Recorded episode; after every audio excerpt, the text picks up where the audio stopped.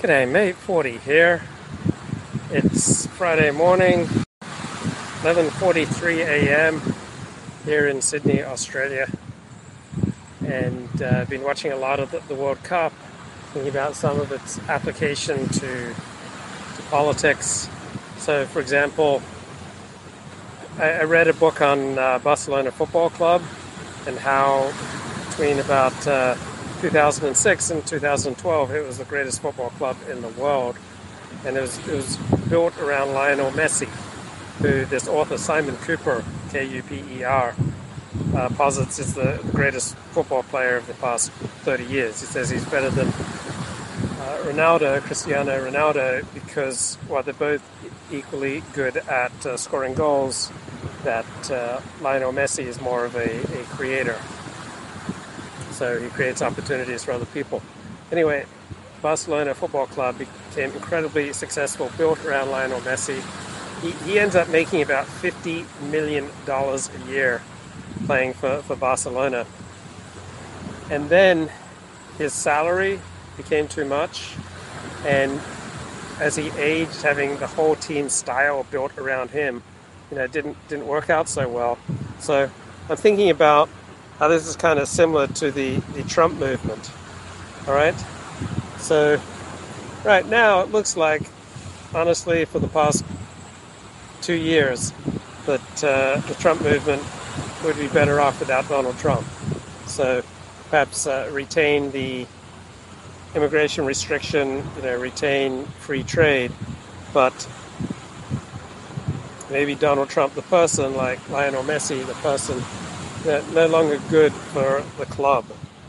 So Richard Spencer had some hilarious ideas on this. So he called Nick Fuentes uh, white ISIS, which, which is pretty funny. So you can be skeptical of modernity, all right? You can not sign on with 100% with the Enlightenment. So, for example, the Enlightenment held that people are basically good. And so I think if you're watching this stream, you'd agree people aren't basically good. So you can be skeptical of parts of the Enlightenment, you can be skeptical of large swaths of modernity, and not really be with ISIS. But it is like hilarious, Richard Spencer describing the, the Nick Fuentes and, and Kanye West movement as, as essentially white ISIS. I mean, that is compelling. That is that is funny that uh, that grabs my attention. He saw all that temptation and was actively trying to destroy it. So you know, I, I think these are these are real ways that you can address a situation that's actually quite common in history. So Richard's talking about the incel phenomenon. Anyway, what do you guys think about that?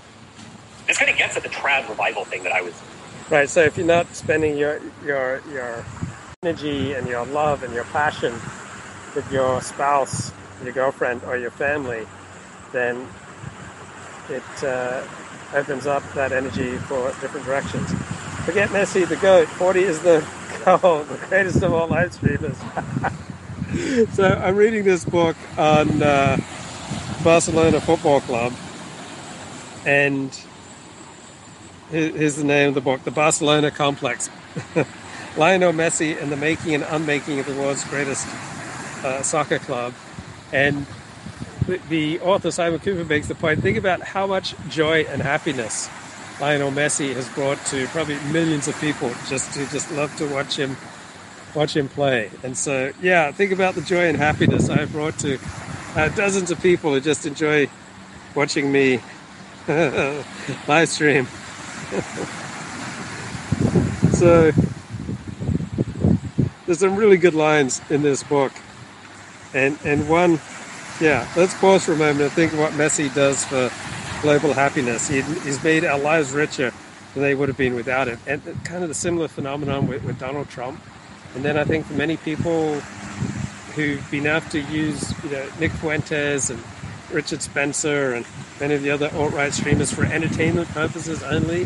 They didn't destroy their lives with the alt-right, but just enjoyed the human drama, enjoyed the conflict with the, the mainstream media. All right, it's uh, it's made thousands of lives richer and more fun. Now, on the other hand, some people couldn't handle it. Some people took it too seriously, So Donald Trump is not a good loser, right? And so if you took him literally that the 2020 election was stolen, right? If you took many of the things literally, yeah, you'd be very likely to totally screw up your life. But if you're able to enjoy the human drama of Donald Trump or the alt right or the alt right or Gavin McInnes without you know, destroying your life, you're able to enjoy Kanye West and, and Nick Fuentes and, and Milo, right? Just enjoy the human drama, then then you're better off for it. All right. So we live in the age of Messi, or we live in the age of live streaming. It often feels like the best way to spend this time is to watch. Right.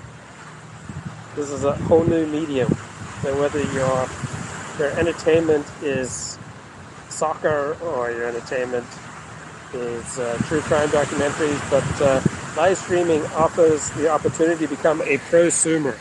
So this is someone who's both a producer and a consumer. So Glib Medley, right? He consumes live streams, but he also produces content. He is amazing with his comments. Live streaming is messy, messy is live. so if you're watching this this uh, live stream or listening to playback as a podcast, you're, you're not just a consumer. You're, you're also a producer of content, right? I am reacting to you. But I had second thoughts about doing this live stream because I wanted to really record my thoughts on DJI Pocket 2, which gives far superior technical quality and far superior sound quality. Problem is, I can't do it live on, on that medium. And so I am foregoing good technical quality in both sound and picture so they can have the live interaction, right? So we can kick it back and forth, right? If you're watching this, you're not a consumer, guys, you're a prosumer.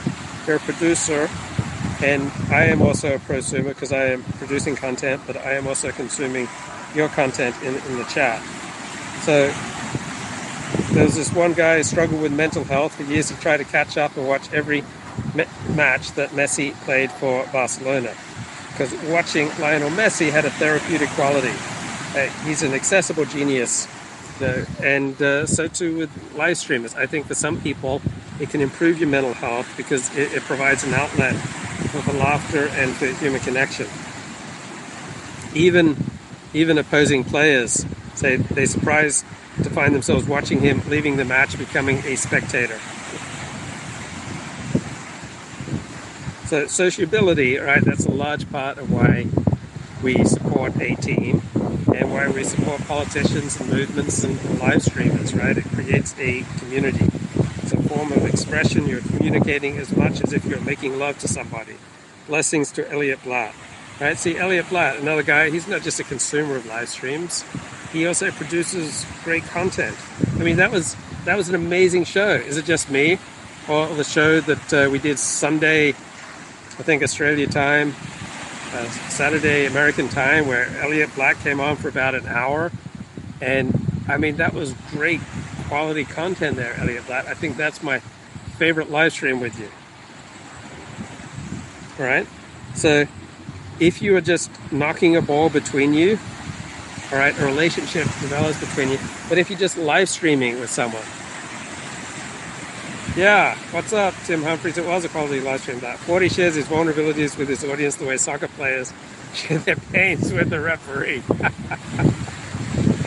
that was just a, a, fantastic stream on Sunday, Elliot. And so we develop connection as we just kick this stream back and forth, right? Or if we go marching together, we go bushwalking together, or we go to church together, or go to synagogue together, or eat a meal together, or if you're just knocking a ball back and forth, you develop a relationship, right? It's a form of expression. It, it's like making love to someone, right? If you work together on the football field, you get to know each other intimately, right? You you exchange commentary on, on a live stream, you get to know each other intimately. You build up a close relationship. Like I've never met Blatt, you know we're like brothers,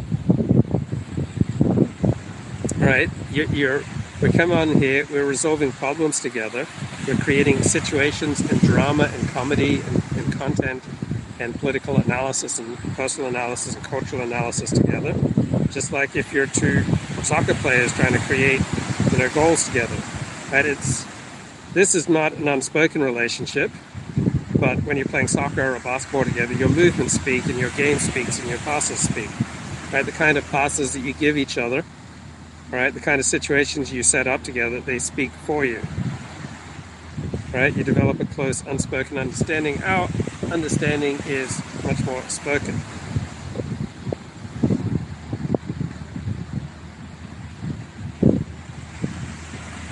So a coach has to seduce his players into accepting his ideas. Right? Professional coaches deal with professional players who are frequently getting paid much more money than him, frequently have much more power than him. And so how do you get them on the same how do you get your players on the same table? You have to seduce them. Same with making a live stream. Right? The more d- ostensibly, deliberately, provocatively outspokenly, I try to change your mind, that's never going to work. Right? The successful live streamer has to seduce his audience. Right? So seduction implies a relationship of equals. Right? That's what we have going on here. So the contemporary sports coach, professional sports coach, is much more a film director than a military general. So too the live streamer, he's not really a military general yeah, if not seduce, at least engage. Right? Authoritarian rule does not really generally work out for live streams or for being a professional football coach. Okay, here's an insight from a professional anti racism campaigner, former French football player Lynn Thuram. I've never met a racist person in football, and he means soccer. Maybe they were, I didn't see it. You know why? because people who are racist tend not to know the other. In football, we share things. In football, it's harder to have discrimination because we are judged on very specific performance. Yes, journalistic horseplay is to be engaged in. So, Louis van Gaal, the coach, the manager of Holland, used to coach Barcelona, and he was Dutch. And so the Dutch tend to be very direct in their speech. Uh, the Spanish tend to be much more indirect and courteous. So he was the coach of Barcelona Football Club for a couple of years, but it didn't work out because he was too direct. He tried to order his players around, and they didn't like to take orders. So, in modern football, in modern sports, when the talent clashes with the club, the talent usually wins. So, fans find this incomprehensible. They expect a manager to command his players like, uh, you know, no nonsense headmaster of a reform school for boys. But any macho coach who tries to break his player's will or tries heavy handed motivation will prompt talent flight. Similar with a successful politician, you have to engage, right? There are rarely opportunities for just authoritarian rule. Like Donald Trump, by and large, could not just rule by fiat. He had to engage and he had to seduce. So, the modern politician, the modern sports club, abandons the fantasy of dominating their mobile, multinational, multimillionaire, near irreplaceable players. Right? It's a talent-driven business. Ruled by talent is inevitable. So money is the best measure of player power. So big clubs spend about 90% of their revenue on talent. This is an interesting insight here from Simon that uh, professional athletes have to perform at near 100% of their ability or they get replaced. So Donald Trump, you know, politicians, they don't have to perform at near 100% of their ability day in, day out. Like Donald Trump, you know, spent hours a day just watching the telly. France versus England should expose some ancient enmity. Yes, so the whole English and French political systems are built around being top down, being the opposite of federalists, being corporate, and they're built to go to war with each other. Yeah. So sports is not a very useful model for business because most people in business they can get away with giving you know less than 100% effort. Right? So players have to be as close as possible to 100% of their potential to be efficient. But that's not the case in daily life. So Trump was the least intellectual president we've ever had, even more incurious than George W. Bush, at least read an Elmore Leonard novel now and then. Yeah. yeah, I'm afraid that's right. So, in Spanish life in general, as compared to German and Dutch life, right, there are high expectations of courtesy. So, publicly telling someone off is not tolerated. So, this indirectness, however, can be a problem right? People don't take aside, you know, some aging player and tell him it's time to go. Business provides ample opportunity for the occasional Tubin. yeah, as long as you don't do it in front of everyone. Right? In Spain, if you have an open clash with a player, the relationship won't automatically come good again. And this may be true also for, for politics. Right? Once you Trump went from known commodity to unwanted known commodity. Yeah. You know, once you break ties with someone in politics, very hard to rebuild. So in Spain, any criticism needs to be de- delivered in private, very carefully phrased. So a shrewd coach has to invest time building a relationship of trust with a player or trying to broach sensitive issues. So when Bill Parcells went down to Texas, he surprisingly caught, called upon Quincy Carter to be his starting quarterback. And Bill Parcells invested a great deal of time in that relationship, only to have Quincy Carter kicked off the team in training camp of Parcells' second year for cocaine problems, and Quincy never made it in, in the NFL again. I admire much about Latino culture. Yeah, they have a code of honor and loyalty I can respect, yeah, and a code of uh, courtesy. Right, you can't be as blunt as you can be with the Dutch or the Germans or the Aussies. So it's interesting, professional soccer is becoming much more intense and at the same time is becoming much more black. So high intensity running means moving at over 15 kilometers an hour has increased 30% in the English Premier League between 2006 and 2013. So the number of sprints has been rising sharply in the Champions League. So you have to be in much better physical condition to play the game. So Johan Cruyff the most influential person in modern soccer was a chain smoker, right? You wouldn't be able to get away with that today.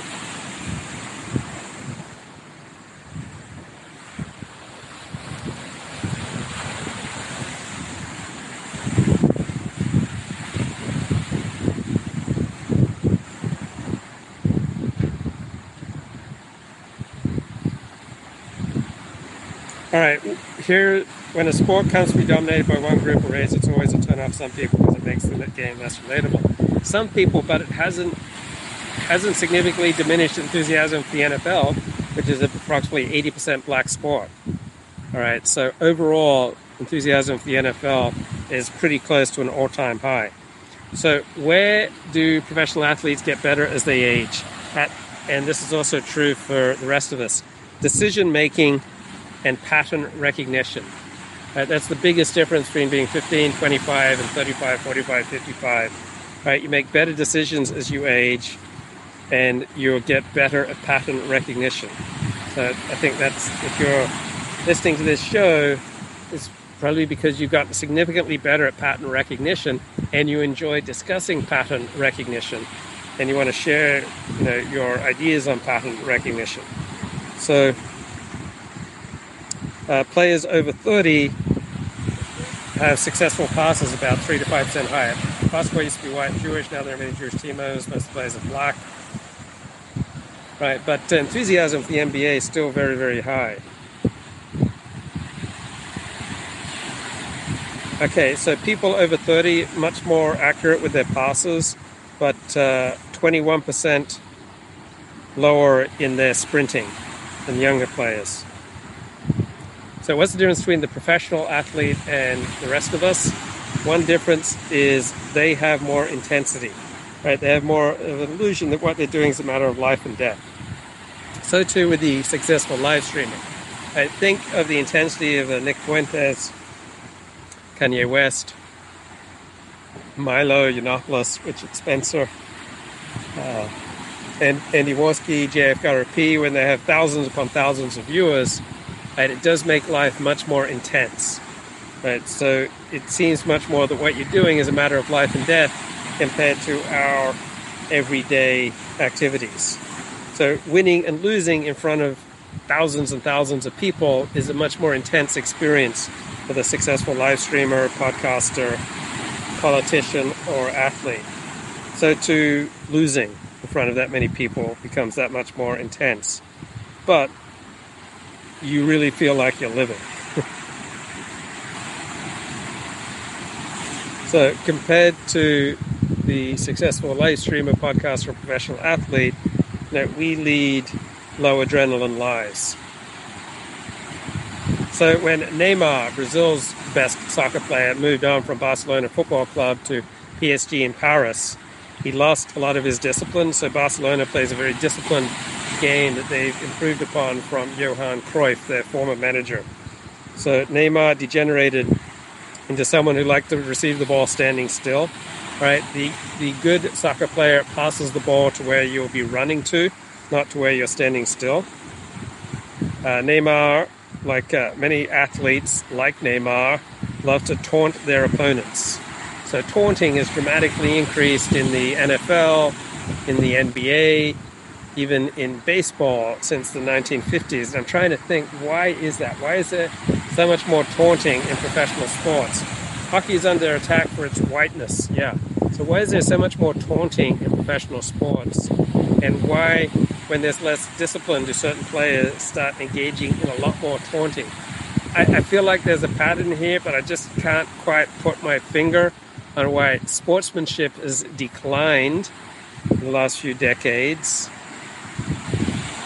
And with integration, we've got a lot more taunting and a lot more disruption at school, uh, a lot more crime. And I can't quite put my finger on why this is. So, stuck in the French league, which is only about the, the fifth most competitive football league, uh, Neymar is eventually effectively retired from weekly top class football. But don't try to call me when I'm live streaming. I'm to have to press decline there. Yeah, football needs more excessive celebrating in the end zone. Yeah, so some of the taunting is fun to watch. Some of the excessive celebrations are fun to watch. So the WASP approach is not the, the only approach in life.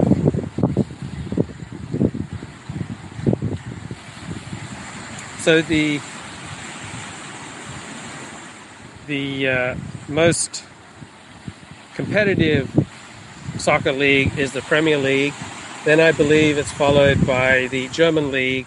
Then the Spanish league is number three. And I believe uh, the French league is number four or five and like the Australian Soccer League would be like number 30 in the world. Oh, so Western Europe, right? They developed a style of soccer inherited from Johan Cruyff, right? You call this total football, right? It's primarily about passing the ball, and players don't have a, a fixed position. And so, pretty much, you know, all of Western Europe plays Johan Cruyffian football, total football? It means every player attacks, everyone defends. So the US played total football because they've got incredible athletes, and so they were they were beaten right by Netherlands, but they weren't they weren't out physical, right? They they held their own with Netherlands.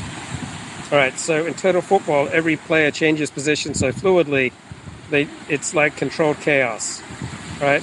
Every player has to think for himself non-stop and adapt his position second by second. So it's a little bit like live streaming. So in in total football or in good soccer, you don't pass the ball um, horizontally. Because if you pass the ball horizontally, if the defender takes it, he will now be ahead of two of you on your team. So you always want to be passing the ball diagonally, not to where a person is, but to where he's going. Right, that's uh, total football. So, Western Europe plays total football. United States, their national team did, but uh, most other teams in the United States don't play total football. So, in 2013, here's a hilarious story. All right, so you had a kids' indoor soccer tournament in Rockville Centre, New York, and there was a referee short. So one of the organizers asked the parents, "Does anyone know the rules of the game well enough to call a game. This Hispanic guy in a baseball cap volunteered. But it turned out he interpreted his referee role quite broadly, kept stopping the game to advise both teams on positioning. The watching parents who'd come to see their kids win drew antsy. Come on, let them play, they shouted. The guy in the baseball cap, on sabbatical in New York after four draining seasons at Barcelona Football Club, was Pep Guardiola, right? The greatest soccer coach in the world. He was getting shouted at by the American parents. So Lionel Messi has stopped defending, right? And uh, Ronaldo, Cristiano Ronaldo, right? These older players have largely stopped uh, defending. They're just really there to create opportunities and to score goals. And it's kind of like what's happened to some of the greatest live streamers and Tucker Carlson and pundits.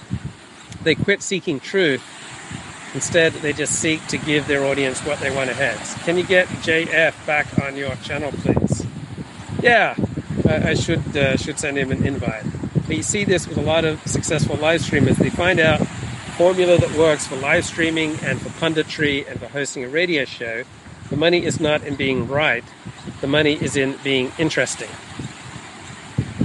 And so, if it's interesting to be anti-vax, then you're not particularly rigorous in examining a study to see, you know, whether it replicates. Just if it if it's interesting, you just seize on it. Kind of like old football players who uh, you know, kind of lose interest in defending. They just don't have the energy.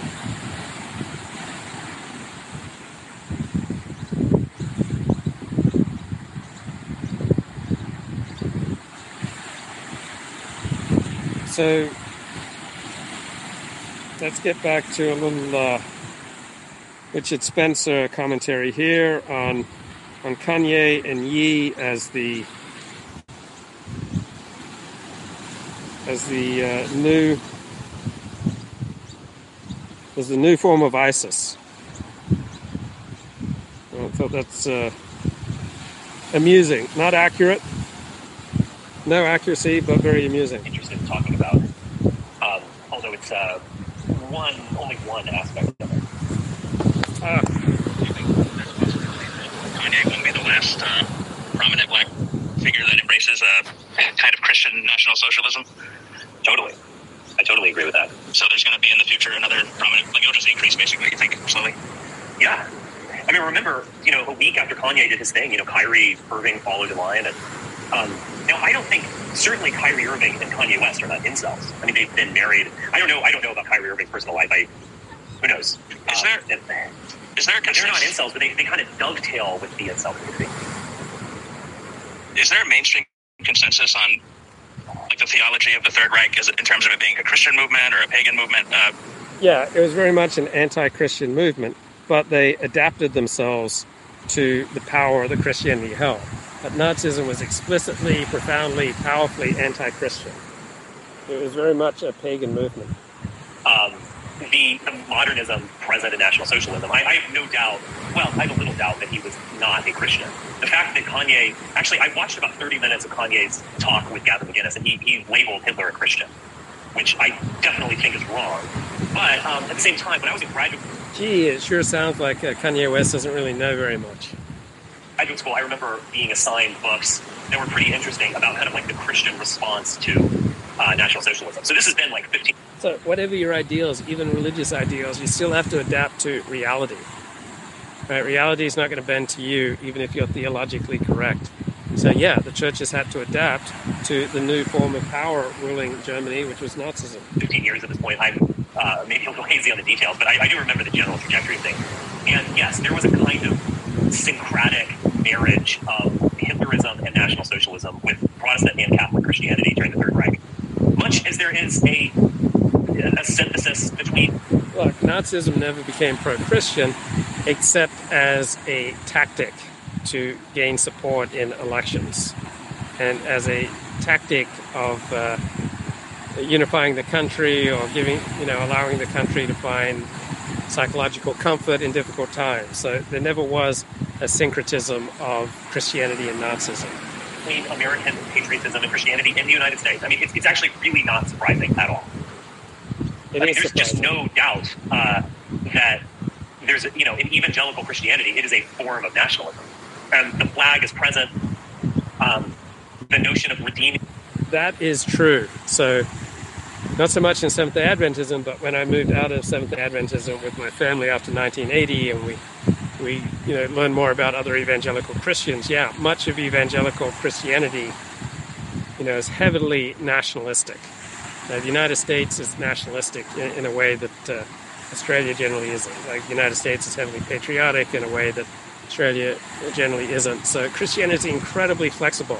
Uh, Christianity can be highly nationalistic or globalist. Christianity can be, you know, uh, support racial identity and separation, or it can oppose it. So, before the American Civil War, there was not one rabbi in the South of the United States who was opposed, to, spoke out publicly against slavery.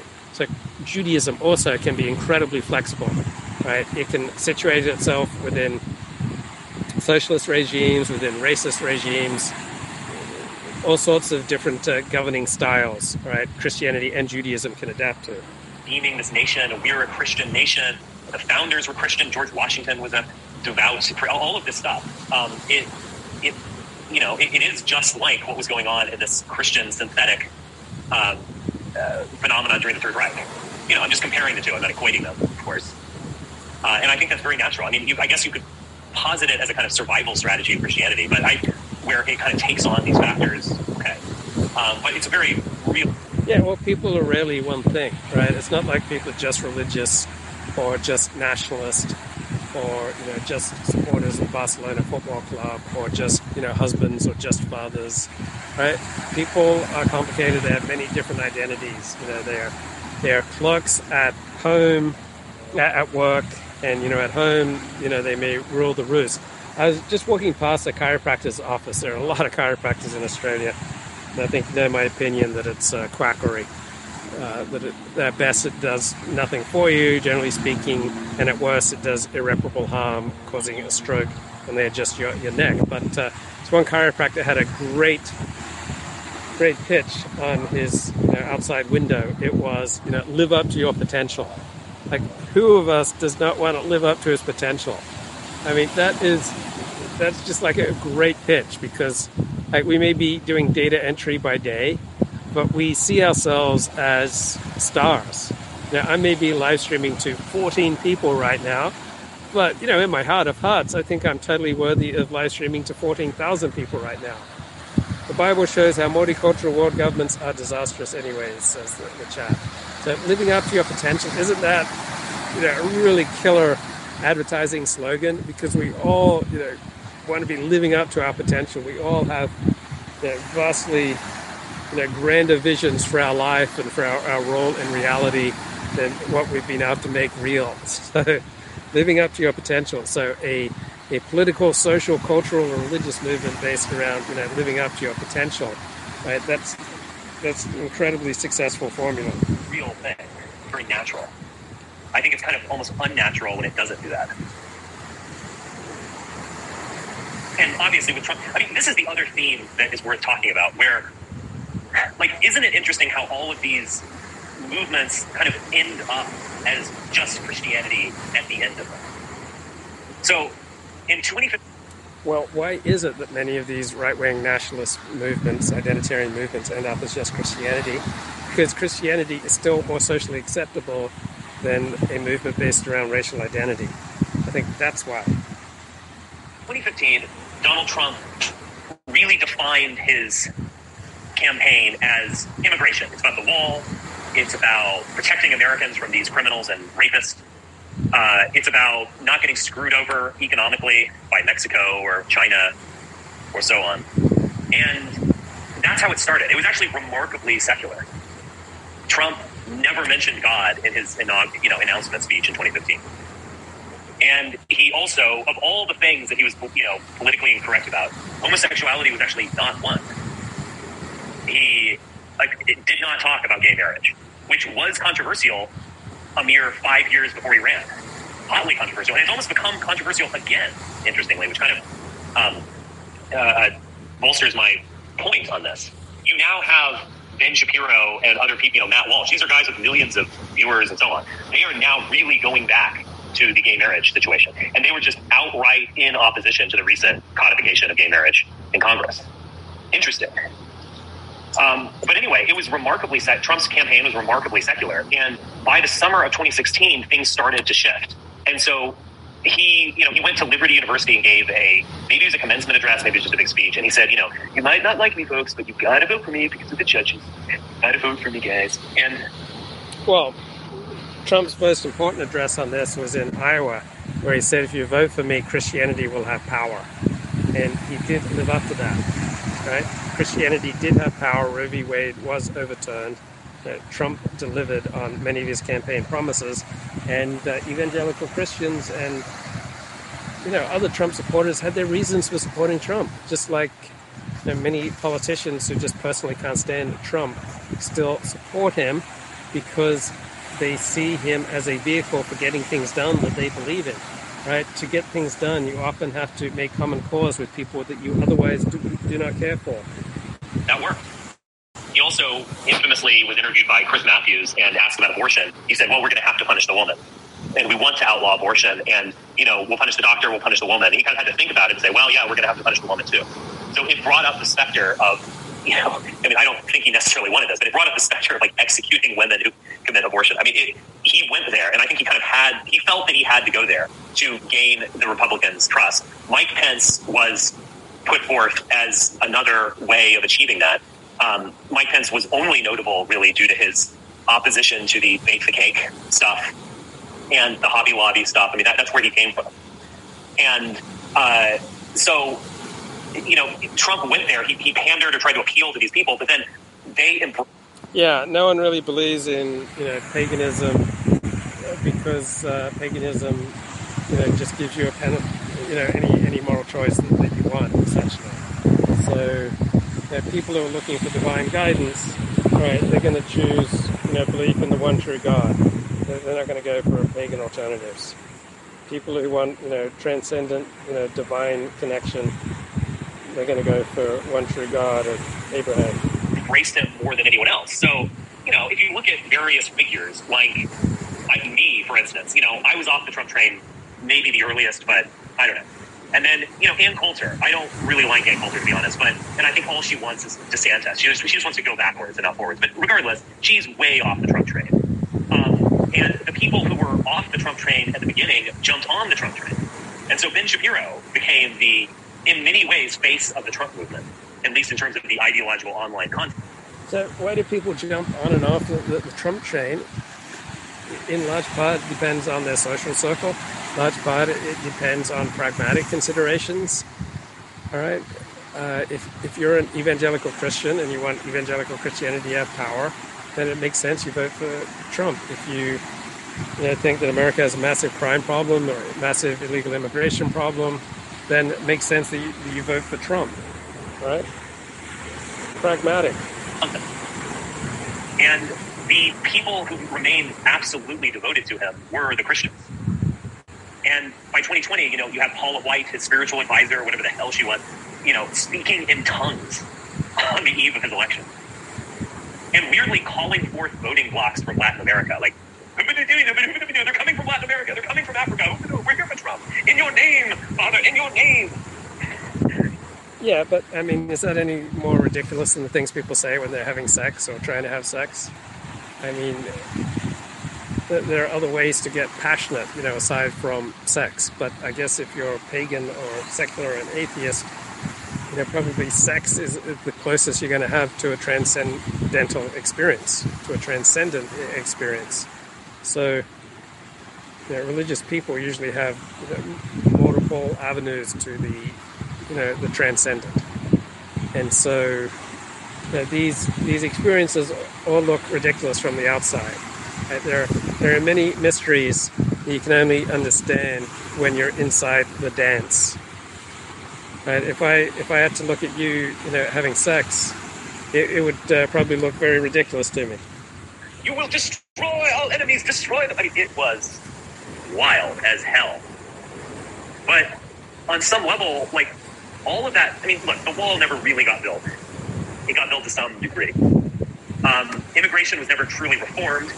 It's definitely true that there were some serious kind of draconian measures implemented by Sessions and company. And COVID uh, lessened immigration pretty substantially. All, all of that's true, but there was never really any like big solution to these issues offered by Trump. And, and it's ultimately kind of gone by the wayside. You don't hear people talk about the wall anymore, or whatever. And it's just become a religion. Like the emergence of QAnon was probably, and, and I really hate it when I talk to some of these conservatives and they want to just deflect and deny and diminish the importance of this stuff. I mean, QAnon was one of the most important social phenomena of my lifetime. An online movement that motivated people to be fanatics, that is remarkable. Wait, wait, wait, wait. How is that different from uh, Richard Spencer's movement? Wasn't it also an online movement that motivated people to be self-destructive, antisocial, and uh, fanatical? And you know, so it just emerged as this cult, and you can kind of see this coming up later. You know, as I said, I think Trump needed to kind of like be radical a bit again, be crazy again. Got to reignite the magic of, of 2015, and he can't. Maybe he's just played out. Maybe he's just taken too many shots at this point that he's on the mats, dazed and confused. He can't get up. That's possibly, probably true. No one's even talking about Trump at this point. And so you get this yayism, which, you know, waves the flag and evokes Americana and that type of stuff, but is ultimately just Christianity. And, you know, I, I, again, I listened to a lot of the Gavin McInnes thing. I should probably listen to the whole thing. It just wasn't nearly as compelling as this wild Alex Jones interview that I listened to with rapt attention because it was so just absurd. but anyway, if, they, if there is a policy there with Yayism, it seems to be, you know, we blame the Jews for the fact that porn is on the internet and we have indecent advertising and all that kind of stuff. We blame the Jews, but we can't really, you know, kick the Jews out of these positions. So what we're going to do is have decency laws. And, um, you know, how exactly that would play out, I don't know. But, but that's at least the kind of germ of an actual policy of Yayism. But look, the, the, policy of Yayism and uh, the policy of you know, QAnon, essentially, we're losing in the current system. Therefore, let's overthrow the current system. from from a pragmatic basis, I think that's what it boils down to. What's most prominent about Yayism is the fact that it is just pure Christianity. No, no. To call Yayism pure Christianity is absurd. If, if Yayism was pure Christianity, you'd have all these Christian theologians and Christian clergy on board, and I'm unaware of any. Uh, yayism is pure yay. Right? It's just another opportunity for, for Kanye West to you know, seize attention and to you know, proclaim that he's cutting edge and that you know he's going to change the world. Yeah, he's gay. Well, he's certainly certainly seems seems that way. Uh, apparently, what uh, Milo and Ye fell out of, you know, one accusing the other of making a gay move. You know, like, to be fair, there is some policy there, more or less, but like, that's not the real thing. It's about calling out the Pharisees, reading the Bible, putting your faith in Jesus, loving everyone, especially Hitler. But, but isn't it interesting how like populism, quote unquote, or all this stuff, it just, it, it like gets reduced to Christianity. And and I, I, think that's the general trajectory of this stuff. This just keeps happening over and over. You can even say the replacement of me with Nick Fuentes as the kind of like, you know, icon slash object of hatred of the online right. Like that also is very interesting because everyone everyone knows that I'm secular at the very least. And also everyone knows that, that Nick is not. Like this is the long term trajectory of things.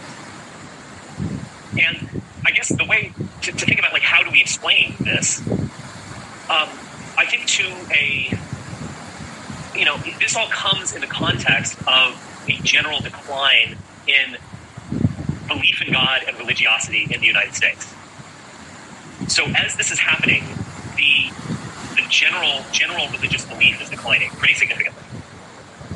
And so I guess that I would suggest that it might be a kind of like late reaction against this overwhelming trend. I mean, keep this in mind. The number of unchurched agnostics or, or atheists is at the same level as evangelical Christians in the Bush era. And so in 2022, the number of like vaguely agnostic, who knows what they believe, is at the same level as the Bible thumping flag wavers of 2004.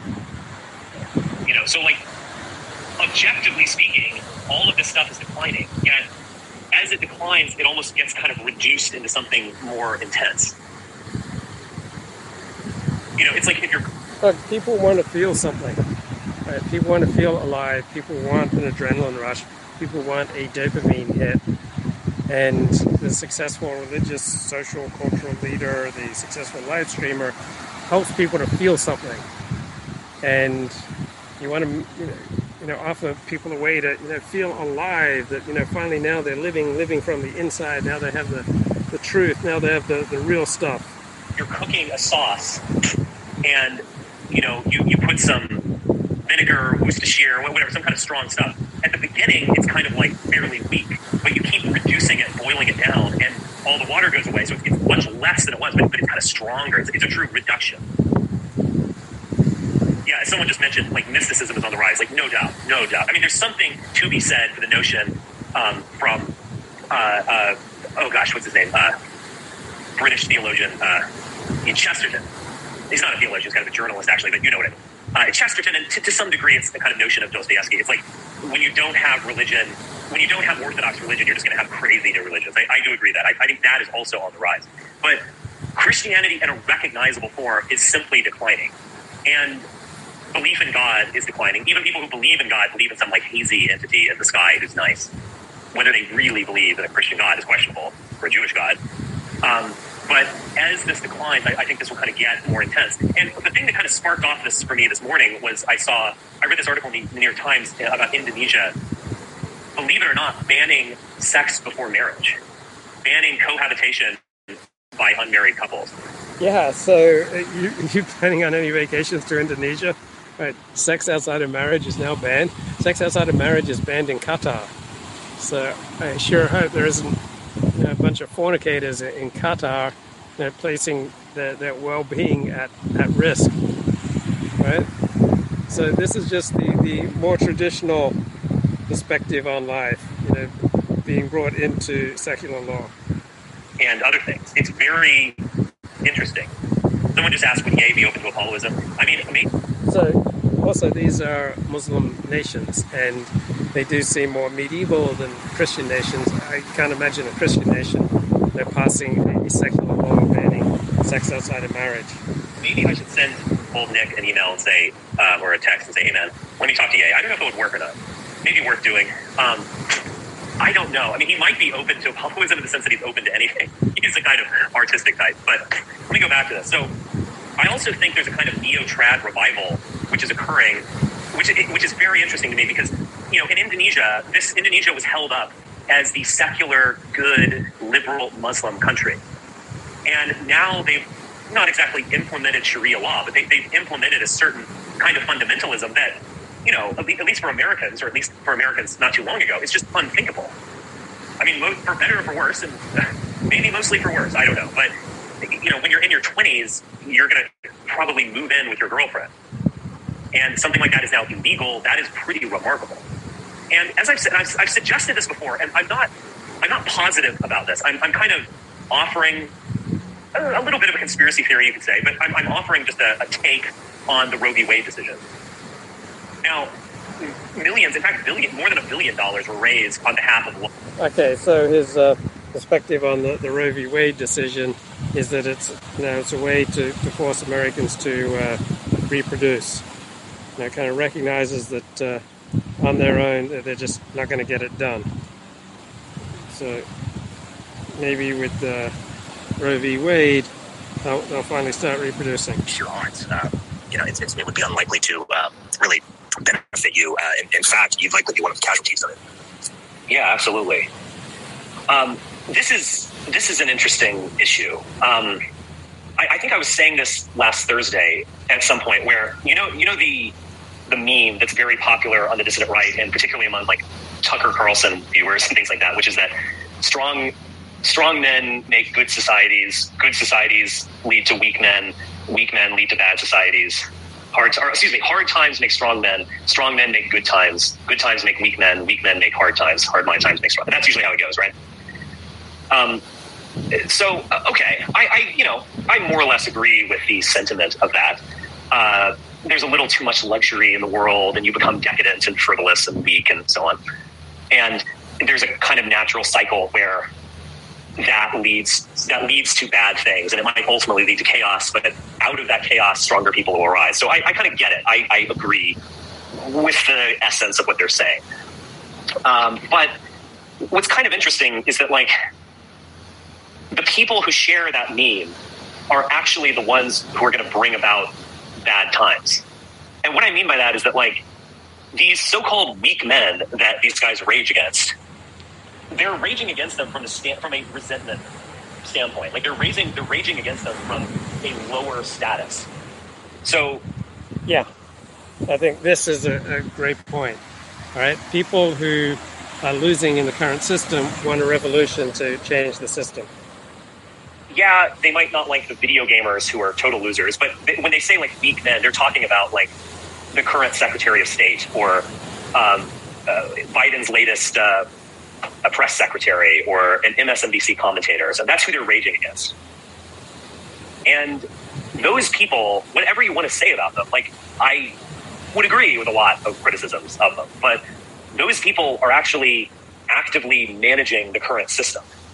And due to the fact that it's going and the mail gets delivered and your bank account isn't, you know, miraculously emptied or something like this, they're doing a fairly good job. And it's actually these guys who share the strong men meme that are probably going to eventually end up attacking the system. So they're the ones that are actually going to bring it all down. I think the deeper issue here is the people who are unhappy, people who are losing at life, people who are ineffective, are going to want to place the locus of their problems outside of themselves. So these people are much more vulnerable to believing in conspiracy theories, that they just want to place the blame for their frustration in life, their pain in life, you know, on some entity outside themselves. So these people tend to be ineffective at life. They tend to be marginalized losers, and they tend to attach themselves to you know marginalized movements. Yet they want to blame the weak men for this. It's it's just a thought, but like those again, and, and the people sharing those memes aren't necessarily even the strong men. I mean, the people sharing those memes are like the guy who's a manager at Bed Bath and Beyond, but wants to be a horse trainer or a, or a factory laborer or something, but, but kind of can't due to, to, to be fair to situations outside of his control. So he's a kind of bourgeois LARPing as a as a proletariat or, or peasant. Um, but it's those people who, again, are kind of like enraged against the current system and the current order. And it's those people who are going to bring it down. You know, whether it's like Jason. Okay, I don't think they're going to bring it down. I think they're too ineffective to bring it down, but they can certainly create chaos. All right, so particularly in a disconnected, atomized society, marginalized losers, you know, much more dangerous. They can commit crime. They can create social chaos. I don't think they're going to bring America down. Sex or gayism or you know just the kind of like aggressive stupidity you see in this like Tucker Carlson video about men like you know heating their balls and wrestling and like those are the types of people who are, who are just kind of like feeling they feel like the world is beyond their control and they're not invested in the elite and they're raging against it as like it's feminine or it's weak or whatever like but they're raging against it always from a lower status and those are going to actually be the people who bring it all down, for better and for worse. Yeah, I understand the idea that they're, you know, it's like a, it's like a summary of Spengler's like civilizational elemental cycle. Yeah. Uh, but but they kind of, but they're it's it's a it's a summary, I suppose, of the concept, and not of the important parts. I mean, with what Spengler was talking about, even Nietzsche touched on this. Um, you know, when talking about sort of sort of how like the the greatest culture that ever, uh, you know, the greatest insofar as it contains sort of all the elements. Um, of, of Athens, you know, had to occur while it was in a state of decline. You know, like that was almost a necessary component. So you notice that the average IQ of uh, Richard Spencer's audience seems to be about 20 points higher than that of Nick Fuentes' audience. Um, because the people were comfortable enough to produce, start producing high culture, and they, they had achieved a sort of uh, a hegemony that they, they, they they had already done all the hard stuff, I suppose. Um, yeah. So, and so then they could they could start eating the fruits of their labor, but in so doing, they, they bring about a decline. Um, but in Spengler, he talked about sort of like the, the process of urbanization and the disconnection of people from, you know, from the land and the idea that, um, you know, there's there's a there's a, there's a cosmological uh, element to that that, that, is, that is lost, um, and therefore then there's a there's a cohesiveness that, that is lost as um, as the cultures start to you know he, he referred to more ancient ones you know the, the development of, of all these different cults. Yeah, what about people like Kanye who've been on the inside and then you know they, they switch to taking the, the populist position, right? So I think they feel undervalued by being on the inside. So Kanye was frustrated with the, the middleman. He was frustrated with the companies he was doing deals with. He thought he could do you know, much better on his own. And so some people that live on the inside, live with the power brokers, you know, they abide by the rules they just finally get tired of those restrictions and they just want to blow things up. My dad was kind of like that. He was an influential Seventh Adventist theologian and evangelist, but got tired of living within the rules, wanted to you know, challenge the church's central doctrine, and then, like many before him, right, eventually got pushed out. So usually I think it's some kind of antisocial spasm. So yeah, Kanye West, Russell Brand, they've lived on the inside. Now they're willing to you know, jeopardize all that to take on you know marginalized positions. Uh, as opposed to a hierarchy of um, a cult from the state. That's and all that. That's like way past the point that, that, that I don't even think they're capable of talking about or willing to, even if they even if they could. But um, it's interesting. I did I did read something a long time ago. Um, it was it was near the start of the Syrian civil war. It was about how the the chaos that the rebels in different areas and all these different competing factions and um, the the chaos that they had produced actually made a lot of it actually sort of um, made more firm the will of the people who were still under the government, uh, who were the, living in the regions that were still uh, controlled by Assad. And I remember someone said this. This was an article, so they were, they were speaking to someone, and it was like they weren't supporters of this Alawite minority. They weren't supporters of the president. Um, they were hardly any of that, but that, but that they they wanted to live in a functioning state. Right. And I imagine that the people, the rebels, were are sort of these people that, that you're talking about. They're they were approaching it. You know, they're they're trying to attack the existence and I think this is the reason why the voters turned against Trump 2018 and 2020 is they saw what he was doing as making the state less functional. And so if Trump had simply appeared competent with regard to COVID, probably would have easily won re-election. System system which it shouldn't necessarily ever be attacked, but they are coming from a lower rung uh, socially, and they probably share a lot. You know, because we, we see these, sort of Wahhabist elements uh, amongst them. You know, the the, the, the Assad regime, uh, Syria, uh, you know, for so many years has been too uh, it's been too secular, it's been decadent, it's, been, it's being ruled by these these weird Alawite people. They're hardly Muslims, uh, if at all, and and you know, and we, we need to bring about this more. Um, you know, they, they probably see themselves as the, as the strong men, but it's like, but then they can't even work. Like they can't they can't do the basic things in that in that hierarchy of needs. I forget the name of that. Um, uh, Abraham Maslow. You know what I'm Oh yeah, I understand the hierarchy. Yeah, you need food and shelter. Right. I, I just I can't the name of the the, the theory. Yeah. At any rate, doesn't matter. But um, but if you can't provide those basic things, it's like, well, yeah, you're you're the you're the weak men creating the bad times. like. Yeah, so the Biden administration has appeared more competent. I'm not saying they are more competent, but they certainly have appeared more competent. Probably helps having the, the, the media on your side. Exactly. Uh, that's that's not good. Uh, it's you know perhaps you know you do have elements of a more uh, of a of, you know I guess a more primitive strongman thing insofar as you're engaging in combat, you're you're fighting for a cause, but it's like toward what end? Uh, so if, if if the goal is to create you know is for strong men to create good times, yeah, you're doing the contrary. So. Yes, exactly. I, don't, don't you think like ISIS is kind of paradigmatic in all of this in so many ways? It's a fanatical revolt against the modern world and the fact even that ISIS engaged online, like ISIS was big on Twitter, Twitter in say 2014, and they were engaging in this just kind of like bizarre, hilarious uh, type of stuff. You even see this saw this a little bit with the Taliban when they a power, and don't you think that that like though ISIS they are the strong men and they are strong men to some degree. They're willing to die and sacrifice. They're willing to kill. I mean, they're badass, uh, but they're they're paradigmatic in the sense that like they're the men who are going to bring it all down. And there's no, you know, I, I don't think ISIS is long term is viable in the long term precisely for the reasons that you just outlined. Like they're not going to be able to provide. Yeah, uh, someone mentioned in the chat Mas, Maslow. Is that what it is? I, have heard the hierarchy of needs. I've heard that many times. I'd be curious to look at it, read the origin of it. But yeah, you, you need to provide food and shelter and stability before we even start talking about the no sex before marriage stuff. you know, so um, yeah, I think ISIS is paradigmatic in that. And, you know, I, and I'm not saying this as like slander or something, but you know, there's a degree to which the Fuentes guys and, you know, like look at the people involved in this thing. And look, I do think Ye is very authentic. I think he means this. I think he kind of has an artistic mind and all this kind of stuff. But uh, look at the people involved in this immediately. You have, you have Fuentes, Ali, Akbar, Alexander, Owen Benjamin. Like these are, it kind of is white ISIS. White ISIS. And, you know, I don't think they're going to. That's a funny point, right? It's, okay, literally, factually not true. You know, the, the Fuentes movement has anything in common with ISIS, except, yeah, they both are movements of revolt against modernity. They're pretty much all right wing movements, uh, movements to varying degrees of revolt against modernity. Didn't know until recently that Owen Benjamin was writing many of the jokes that uh, Kanye West was using about uh, Ben Shapiro. So, what unites, you know, Kanye West, Owen Benjamin, Nick Fuentes, and uh, Ben Shapiro is, is a revolt against modernity.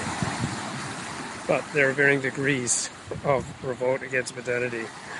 Right? Not everybody on the white right wants to overturn everything about modernity. Engage in suicide bombings or something like this, but it, it has the same vibe or, or motive. Okay, that's that's pretty funny.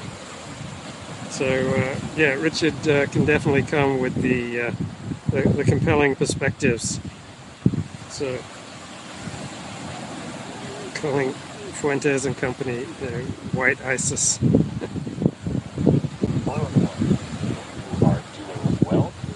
oh shoot! Go on. Just... Who are doing well, as the title of this might make him popular, but he's only going to prevent them from. He doesn't have any of them.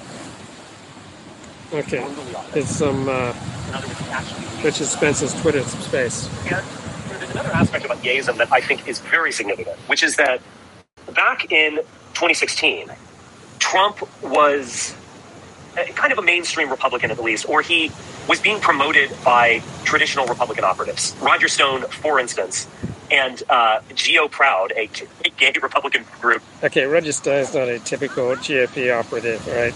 Register is very much on the fringe. At the time, working with CPAC, got his first speech at CPAC in, you know, uh, whenever it was. 20- Look, in, uh, in politics, there are no permanent friends, there are no permanent alliances, all right? They're just interests which change over time. Yeah, Spencer indirectly compliments Nick Fuentes and company by calling them ISIS, which he calls badass. Or something like this. And Trump hired some, well, you know, not exactly the best and the brightest, but he hired some pretty traditional Republican aides, you know, uh, Corey Lewandowski, Katrina Pearson, you know, idiots, but not not all right people. And so the alt right was always kind of tangential. It was riding the wave of Trump, and it was at most tangentially connected to it.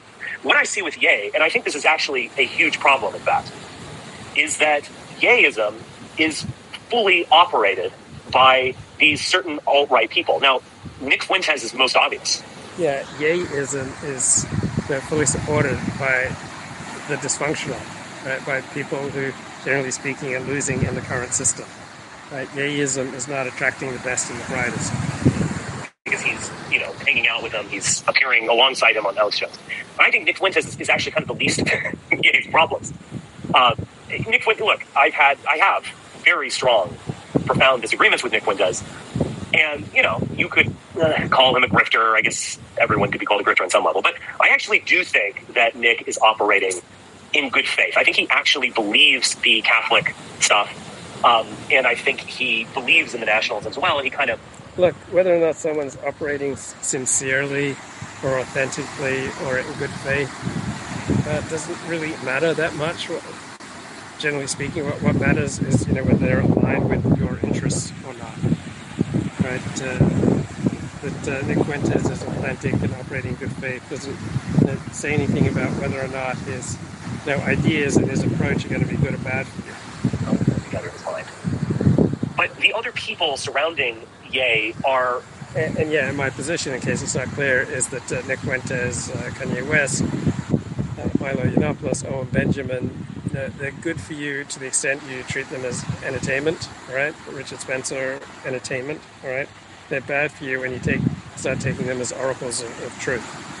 So there's tremendous, you know, entertainment and human drama, and you know, even things to learn from these fringe characters. But they're terrible examples for you know how to model your life. I would say far worse than Fuentes. Because whatever you want to say, again, I, I do think that Fuentes is operating in this not necessarily to win, but to promote himself and his his ideas. But that's kind of you see it. But the Ali Alexander, Ali Akbar, is fully embedded with the campaign. Milo was. Milo resigned. Who knows? There was probably some intrigue or drama behind that. But Milo was there at the beginning. And it's very easy to see that Milo has very bad intentions and that he was, he might very well have been motivated, at least in part, to just. So, yeah, Richard goes for this, this myth. They're, you know, they're just good guys and, and bad guys. Right? If you can just get a fix on whether someone's a good guy or a bad guy. Well, we're different in different situations. We don't have one moral character. In some situations, we're going to be honest. In some situations, we're going to be brave. In other situations, we're going to be cowardly. In other situations, we're going to be diligent. Situations, we're going to be slack and, and lazy. Right? In some situations, we're going to be moral. And in other situations, we're going to be immoral. Right? So it's not like there's just you know, some inevitable moral character that if you can just you know fix it, then you can get a good read on what's going on. Boy Trump or show him up or sabotage him, etc. Um, Milo is a lying sociopath. Uh, Laura Loomer's there. Now, Laura Loomer, I probably would put closer to Fuentes. I, you know, I, I, do think she she's more kind of what you see is what you get. Um, but then you can kind of go. It, it's just it, it's fully operational by these internet people, um, and I I think there are some major problems with that. I think that's one of the reasons why Yeism will, will have a very difficult time getting off the ground and might kind of go up in flames. But it is what it is. But at the very least, it's very interesting that that's the case because he's not a Republican candidate like Trump was. He, he now the chat says that uh, Ye is making his point very effectively. Yeah, he's making his point very effectively for a certain kind of audience, right? For another kind of audience, he's not making his point effectively. So it really depends on the level of, of you know learning, uh, social status, um, how effective you are in life. You know how high is your IQ, whether or not you're going to you know resonate with the Kanye West, you know, largely infantile analysis. He is the internet candidate, pure internet candidate. And I think this is interesting, again, from the level of power dynamics. After the midterms in, you know, on November 8th, or whatever they were, early November, all you heard about was the DeSantis. Oh my God, you know, this is the Trump who can win. This is the smart Trump.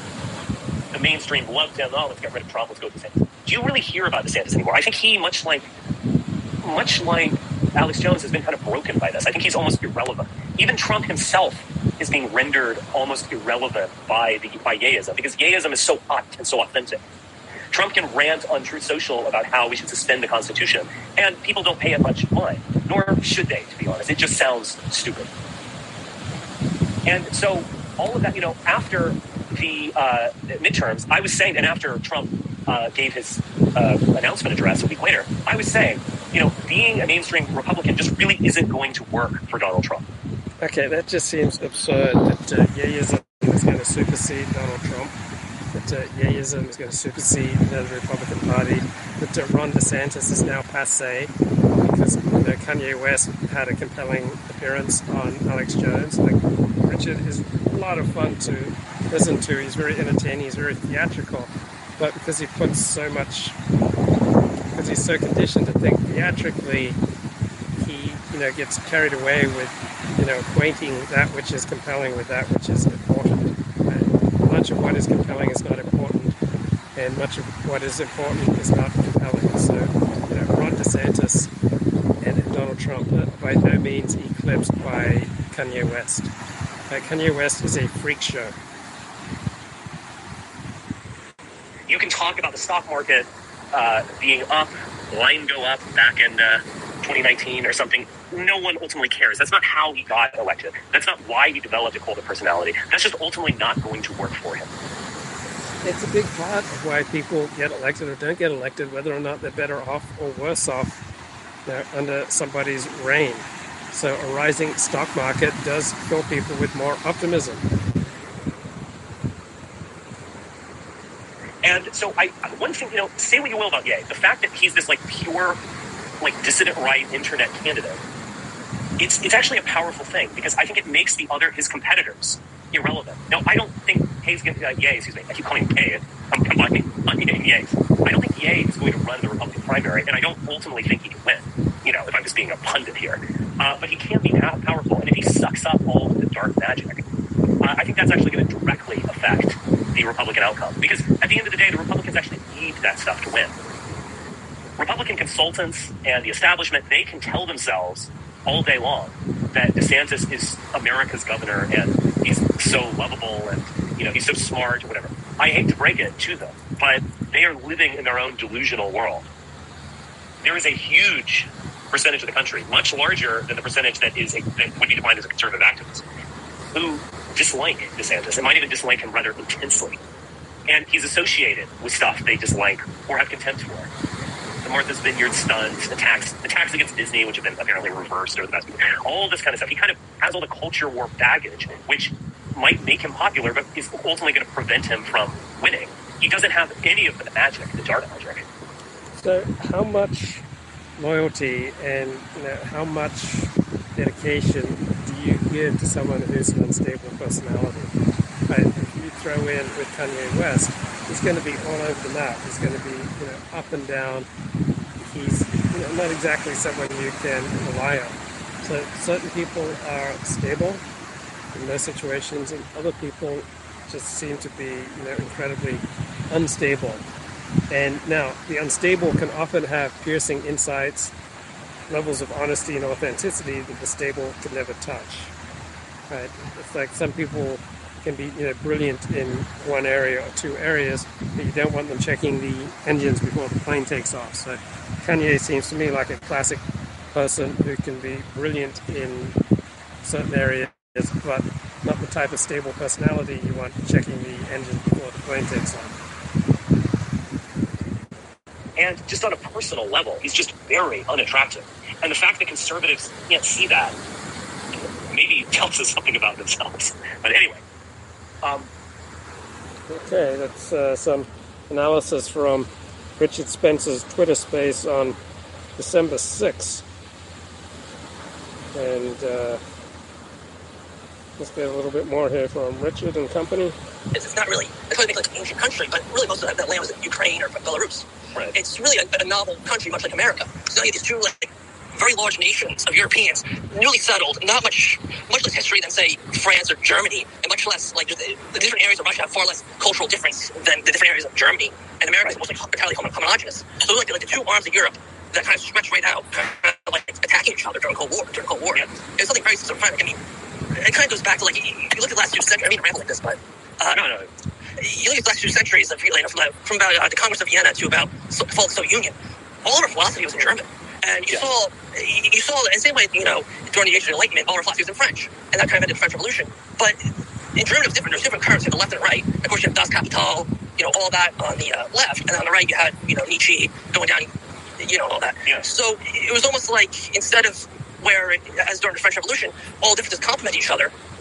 During, um, I guess, the age of German philosophy, it was very at war and almost kind of really led this kind of destruction and revelry. Ended up in the, uh, you know, actual division vision of Germany as well. Maybe yeah. kind of fitting in some ways. You have the uh, the uh, Marxist half and uh, maybe not quite the Nietzschean half, but uh, yeah, you get the uh, you get the picture. Yeah, I, I, totally. I mean, look, I remember one of my professors said the uh, the last battle between the old and young Hegelians occurred at Stalingrad. that actually generated shockwaves when I was studying Hegel. Very true. I mean, ultimately, the difference between the left and the far left, the far right. I mean, stuff. yeah, they just think in terms of like national interest or something. They don't appreciate the degree to which the last battle between the Hegelians occurred at Stalingrad. Like they don't understand that ideas have consequences. No, and I, I think it's about Americans. I once read by Mencken. He said that like we don't understand that politics have consequences. We think nobody's right. hurt. So it's almost like a game, and I, I think it's so dangerous because, I think, like you said a little before, on another space, that you know people are opening up boxes that, that they don't know what's going to you know come out of. And you right. see the Supreme Court almost implicitly endorsing the uh, independent state legislature theory. Uh, I don't see how that doesn't lead to some kind of like at least some kind of like the troubles type civil unrest. I mean, yeah it was yeah, definitely in some kind of. Um, I mean, he says before. I feel like we're like almost like the concert of Vienna. Sorry, the concert of Europe, you know, Metternich Europe, where it's like, don't really know what's coming next. We're just kind of sitting around waiting for something to happen. I agree. No, very good comments. Yeah, that's just my spiel. So keep going. Yeah. yeah. All right. Um, let's do one or two more, and then I'm going to call it a night and get some work done. Um, I think. Uh, okay, so and you were very obsessed with getting on. Uh, Bill, Bill for Christ. Hello. Yes, uh, great to be speaking with you, uh, Richard. So I have a couple quick questions uh, for you on Ukraine, um, and I know that's something that uh, we're both probably really interested in. Um, but I'm sure you saw, uh, I believe it was yesterday, um, President Zelensky uh, banned the Russian Orthodox Church in Ukraine, um, and he still, of course, he still allowed the Ukrainian Orthodox Church. So, what, what do you think is going to happen as a result of that? I'm Okay, I think I. Okay, so I noticed, you know, Tucker Carlson getting annoyed that uh, you know, Zelensky's, you know, cracking down on personal freedoms, but you know, I think this is what people do when they're at war. The United States reduced you know, a lot of freedoms and rights when the U.S. was at war. All these criticisms of Zelensky about banning the Communist Party and um, you know controlling the airwaves during wartime. I mean, that, that's just an absolute necessity. Um, the Russian Orthodox Church is a arm of the state. I mean, I, I don't think you could plausibly allow some kind of antagonistic entity within your borders while you're particularly where you're fighting a war. Yeah, uh, good uh, realistic analysis there from Richard Spencer. Even when Russia was the Soviet Union, right, the Russian Orthodox Church essentially, you know, went along with the communist regime. Yeah, I mean, I, I agree. Um, I think that's fair. I mean, if you're at war, you want to ban uh, parties that are against you, and I, I don't see that as like super authoritarian or a bad thing or anything like that. But at the same time, I think that when you start to ban ideas, um, and like you were just talking about, it, it starts to, I think it sets a really bad precedent. Um, because I mean, why should, like, I know we're looking at it from the perspective of the state of Ukraine, but if you look at it from the perspective of the people in Ukraine, like, why should they be forced to worship in one church rather than the other? You know what I mean? Well, yeah, and look, Ukraine was genuinely divided. I mean, it's. I, think a lot of you know maybe more is made over some of those uh, election returns from 2014 or something where you just had this geographic dis- distribution between Yanukovych um, and uh, who was this? I forgot who we ran against. And um, when did he run? Was that in 2012? I mean, or was 2014? It was a while ago. Yeah, Yeah. yeah. Um, I forgot who we ran against. I, I need to go read up on this, but you can see these geographic distributions, and you can even see kind of uh, religious distributions as well, where Catholicism is leaning west, Russian Orthodoxy is leaning east, and the east of the country is leaning east or towards the Yanukovych. So, what are my thoughts on Bitcoin? I came out very strongly against Bitcoin about uh, 18 months ago, so I don't think it does the things that its boosters push. I think it's a a, a scam that uh, people you know get influence, they get a following, they you know talk talk people into investing, and uh, I think it's a highly dubious operation. I think you know investing in cyber currencies is like the, the tulip mania that uh, took over Holland back in the, in the 17th century. I don't think that uh, cyber currencies are particularly useful or a good investment. So highly skeptical, highly negative on Bitcoin and cyber currencies, and uh, I've been that way for about uh, two years. I mean, maybe too much could be made of such things, but it, it is a real factor. And Yeah. I don't know how to solve that issue, but like, if I were Zelensky, I would absolutely ban Russian Orthodox Church. I mean, I can't believe it took him this long. And I would absolutely ban the Communist Party, for God's sake, and um, control the airwaves and have nothing on the airwaves that is even conceivably demoralizing. Yeah. So therefore, no dissent or um, or so on. I mean, again, it's kind of brutal, and we don't like this for good reason. But um, you you you know when you enter a stage of an existential crisis, I mean, you know, you can't. you're a football team and you're in the huddle. You're like, this is the player running, and then someone's like, well, what is a play really? And is this you know? Right. So when I'm running late, I'm a very different person. Uh, when I'm running late, I, I tend to, you know, pe- treat people much more in you know transactional way. When I'm running late, I'm much more likely to be rude, to be inconsiderate, to not be thoughtful or kind. Right. So depending on the situation, you know, I'm a completely different person. So too with with uh, you know a nation at war, right? You're in a completely different situation. All sorts of rights, you know, just going to have to go by the wayside when you're at war. And we saw with COVID when we entered that extraordinary situation with COVID, you know, all these rights which we thought were you know, God given and immutable, right, just get taken away just like that. When the situation changes, individuals and nations have to change. you're like, all right, get this guy. you know, we got to win, and you, you, have to make a decision and understand that you're in a real serious situation. Um, yeah, banning ideas. So I am in Manly, the northern part of Sydney, looking out at Sydney Harbour, and uh, right in the middle of the screen right now, looking at Watson's Bay there. I'll move it a little bit towards the centre, the centre right. That's Watson's Bay. To the left, right. This is this is Manly, and uh, I got here on the ferry. You're seeing the ferries go by. It is currently 1:03 p.m. Friday afternoon here. It's about uh, 70 degrees Celsius, about uh, 70 degrees Fahrenheit, 20 degrees Celsius right now. It's uh, summer vacation. Kids are largely out of school. Look, all of these things can have bad consequences, but you know everything can have bad consequences. I, I don't think there's no reason to believe that Zelensky would have done this in peacetime. Um, okay, I am going to move on just because I am going to. So I'll get a few people. Let's keep everything quick. Yugi Muto, you've been uh, raising your hand for a while. You have the floor. Go. Okay, yeah. So I had a question about this whole Ye thing. Like, I think Ye is reasonably interesting. Yeah. Hello? Can you hear me? Can you hear me? Okay. Hello? Yeah, you're raising your hand. You just need to speak. So uh, I'll, I'll, make it quick. I have two points uh, that I wanted to give your uh, take on. Uh, one with uh, Fuentes. Um, I think it's useful to kind of get a, a, look at the long game. We're looking at the whole Fuentes Kanye kind of thing. Uh, everybody seems to have a kind of grasp on what's happening here. And with Kanye, we're witnessing kind of like the equivalent of a homeless dude taking a dump in front of people in public, whereby uh, his depression is uh, is manifesting itself in the highest of EQ type of type of fashion that, that exists. And you know, you get this spark of creative madness that's going on with him in, in, in that way. And we all get to be entertained by it. And you know, that manifests in, in him or himself with Milo uh, Fuentes. And uh, you know, the Fuentes influence, I think I think the real important figure in this whole thing is Fuentes because, you know, like I said, Kanye's just doing his thing. That'll fizzle out. That'll do what it does. His influence uh, kind of uh, matriculates down to Fuentes. And Fuentes is the real winner out of this, whereby uh, he can be analogized, his influence can be analogized to, uh, to a snowball. You know, and the snowball will, of course, expand, expand to the size relative to uh, the abundance of snow in its immediate proximity. And, you know, one sec, it might be rolling on a, on a barren sidewalk with, with no snow. And that could be that could be easily analogized to, to the last, what, like three or five years when he's been mass banned across mass media, social media. And everyone's kind of had to pretend they don't know who he is. But more and more, it's becoming apparent that everyone will know who he is. Everyone does know who he is. There's I don't see your problems to that. And in some ways, this is part of my own experience because I mean, first off, CPAC knew who he was very early on, and he started getting banned from CPAC as I don't know, maybe 2018, maybe certainly 2019, 2020. Right. Um, and you can't make an excuse that you don't know who he is. So, you know, he can have this Groyper army, and he can have friends like Ali Alexander or whatever. But that you're in a you're in a very if you want to be a political actor, you're you're in a very difficult situation.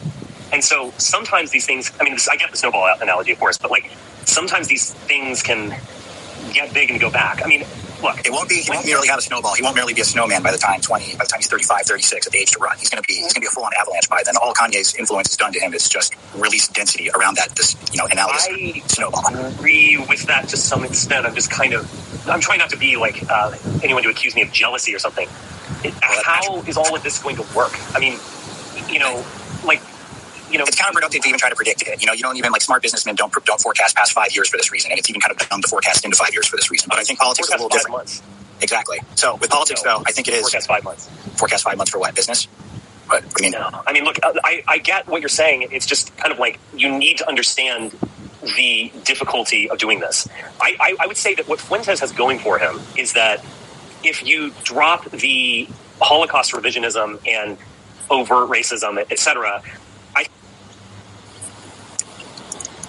He's in his twenties though. That's the one thing he has going for him. So both of those things that you just mentioned, uh, and I think you cut out. I don't know what happened. Is but I did cut out. Someone called me. Yeah. The, what Nick has going for him is that the way he articulates things is actually really attractive to a large part of the Republican base. Now, I'm not saying that Holocaust revisionism is attractive to them or that overt racism or you know Catholic dictatorship or whatever, but like the he is a kind of hyper conservative in a way that chat says even Richard Spencer was replaced by a cheaper cheaper, you know, Mexican migrant, Nick Fuentes. I am, to make a obvious comparison, no. So, well, it's fine that he does it though. He's in his twenties. I'm telling yeah, you, he's in his twenties. He can get away with it. He can't have his own fan base without the hyper Catholicism and Holocaust revisionism and so on. So he's in a kind of tough bind. And I, I don't know. I mean, like, I, I think there is going to be authentic. You know, what Ye represents is real and authentic and powerful, but you know, it's easier. All this stuff is easier said than done. I mean, they, like the, you're going to have to get actually pragmatic at some point. And this is like yeah, like the earlier caller said. Uh, you know, when you watch a homeless man taking you know, a dump on a public sidewalk, you know, it's very authentic. You know, it's very heartfelt. it could even be seen as powerful. But uh, you know, I, I, I don't think it's going to transform society.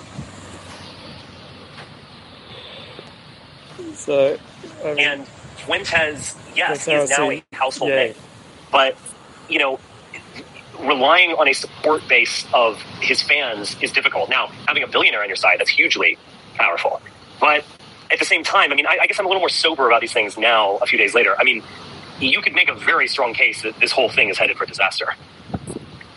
Yeah, and actually, this is the last point. This is the second point, final point I was going to pitch to you on this because I want to get your thoughts on. Uh, so that, that perfectly leads into it. Uh, with Donald Trump's recent uh, kind of assertion of suspending the Constitution, I think I didn't even read the press release. Oh, by the way, Kirstie Alley just died. I don't know if anyone knows. I don't, that's big news right now. She just died. But anyway, that's a. But uh, so I remember Donald Trump. That was a fun show. Yeah, definitely. Uh, freaking, it takes two. It, I think that's what I knew. Anyway, um, back to back to the suspending of the Constitution. What I really think he's leading on here, uh, what he's what he's really what he really means is suspending liberties, which I think is, you know, we have two historical examples of where that worked very well. Uh, one, Napoleon did it in France, uh, leading up to his implementation to the rights of man, uh, and it worked. Um, he got France's new civil code in place uh, while these suspensions were implemented. And among those suspensions were uh, Jews were relegated um, down to certain professions. They couldn't participate in banking. They couldn't participate in, uh, what was the other thing? Well, they couldn't participate in lending and usury, and they couldn't participate in, there's something else that might have even been medical.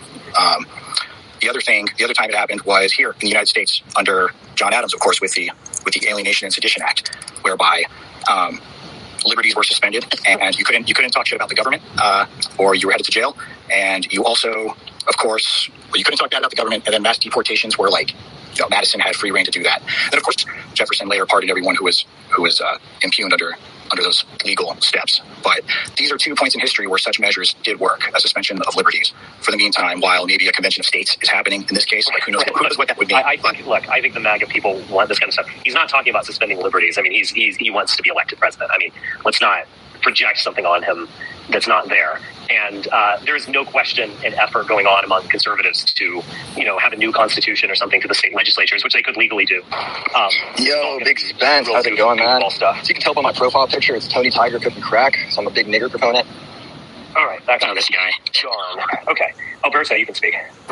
All right, yeah, um, yeah. Internet and ideology. That guy really got me thinking. You know, um, was William Luther Pierce actually an anti-Semite? Was Yeah, uh, well, you- was George you might Washington Rockwell actually a racist? I'm not sure if he ever articulated that. yeah, it, it just it just struck me the Yeah, so that was an earlier caller to Richard Spencer. Like, is Nick Fuentes really, you know, an anti-Semite? Is he really, you know, white nationalist? And uh, Richard's like, are you kidding me? If you listen to any anything from uh, Nick? So yeah, William Luther Pierce was definitely. You know, He's He's a smart guy, and he's also very he's, he's very polite. I think he's good natured. But yeah, they're they're you know he, he gives a new definition to the word charitable uh, reading of, of someone. Uh, I, I, look, I don't I, I don't I don't want to diss him actually because he, he's very polite and he's, he's clearly smart and good natured. So yeah. But I feel like that's kind of the danger of um, like Nick Fuentes when Alex asked him if you're a white nationalist, and he just said with no hesitation, no. Um, that was just the biggest lie I've heard in my life. which was kind of a setup. But Yeah. the thing is, what what Alex Jones just wants to do is deflect everything. You know, so he's like, "You're not a Nazi like George Soros, who rounded up Jews and killed them." Like everything is this just weird, like, you know, it's it's not a serious point.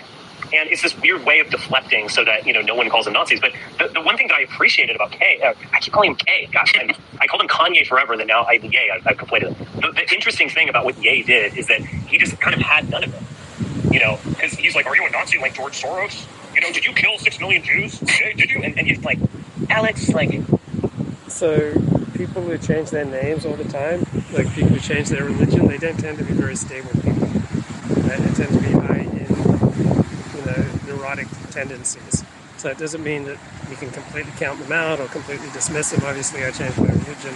I also took on a Hebrew name, Levi ben Abraham. But generally speaking, you know, name changes are and religion changes are a sign of instability. Hitler was cool, right? like, it, it was, he just like blew away all of this just stupid conservative deflection. yeah, he, there's almost like some like great thing. Yeah, he Um, gives them every opportunity to deflect, and you know, well, you're not really a Nazi, right? No, Yeah, a lot of people have tried to give you know Kanye West an, an out, you know, from the self-destruction. Like people over 30 tend to feel bad when other people self-destruct in front of them. And so people over 30 try to often, you know, throw them a lifeline. And, and that's what, you know, Alex Jones and Gavin McInnes are doing. So Gavin McInnes has this, you know, whole program where he wants to, you know, reframe Kanye West and point him in a, in a more effective direction. But it looks like Kanye is just bent on self-destruction. So if someone's in the cave or someone's bent on self-destruction, you try to help them out, they will, uh, they will not be appreciative. They will bite you. No, Hitler was cool. He did a lot of good stuff, man. Right. You know? He was really funded by the British. And, you know, the Nazis are in charge of the World Economic Forum. Did you? And it's just like, shut up. It's so dumb. Every conservative, there, it's like the it's like the essence of like middle intelligence, where you're too cute by half. You you try to come up with some weird, just like obviously fraudulent, like overly complicated game, and you know people who are both less intelligent than you and more intelligent are just like, listen, man, you know, like just no, you know, stop talking like this. This is absurd. And um, I don't think Alex Jones is a Nazi, to be frank.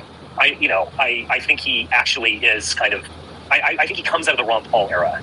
And I think he, I think he believes in all these conspiracy theories, like genuinely. But he, I think he also believes that we could go back to the Constitution, quote unquote, and that these things would just kind of vanish into thin air or something. I, I, I that's how I would describe him. I don't, I genuinely don't think he's an actual national socialist. I have no idea about Ye. I mean, I don't know him well enough, but I don't know. I mean, he's obviously fascinated by these things, but I, you know, I, I don't think we really know enough about his him to really Look, we know enough about Kanye West. He doesn't really have, you know, a thought through uh, ideology, right? This is not you know, a great intellectual. Right? This guy's a rapper, right? He, you know, he grunts and he, he emotes and he strings some rhymes together. He's not a political philosopher. He doesn't have a comprehensive ideology.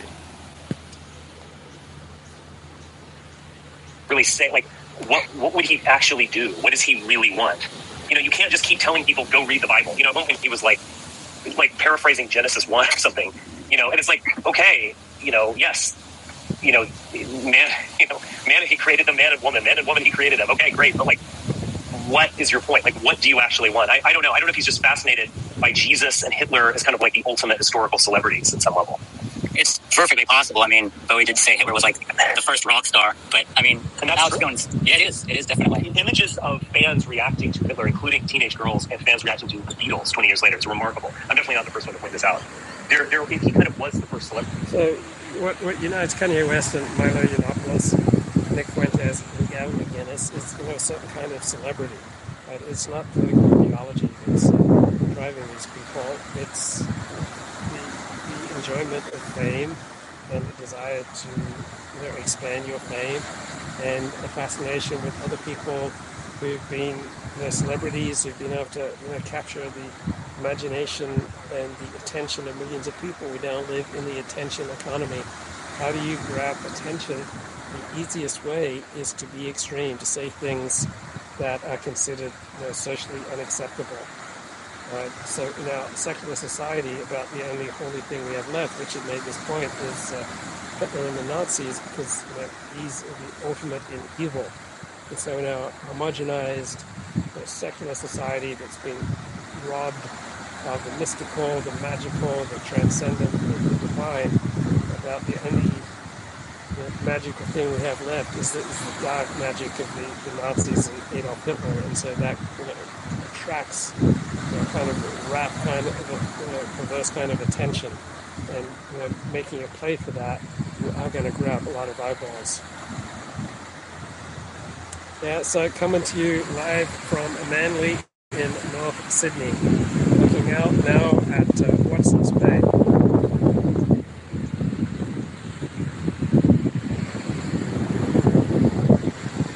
So listening to Richard Spencer's There, he, space from kind of was the first 6th. celebrity in the in that modern sense. Yeah, and like, And maybe that's what resonates with Kanye. yeah, I remember, I remember when um, you were on Alex Jones. That, So yeah, a lot of you know live streamers, uh, public personalities, rappers, you know, just want to be you know, famous, right? Th- There's no cause greater than themselves, right? And uh, I think that unites many of the people we're talking about here. It's not really anything they believe in greater than themselves. So, how bad is the wind interfering with the sound quality? This is from Richard Spencer's Twitter Space, December 6th. That was funny enough. That was a question he asked you. Uh, I think he said at one point, "Do you like it work?" Uh, and, uh, and Kanye, quick, you gave a, a smart deflection of, "Well, you know, he was a figure from history." Um, we can, and you know, obviously Kanye um, had a completely different answer to that question. yes. Um, anyway, all right, guys. I'm sorry if I didn't get to you, uh, but I am going to put a bookmark in this. I would. Okay, I'm going to put a uh, bookmark, bookmark in this. I'll talk to you later. Bye bye.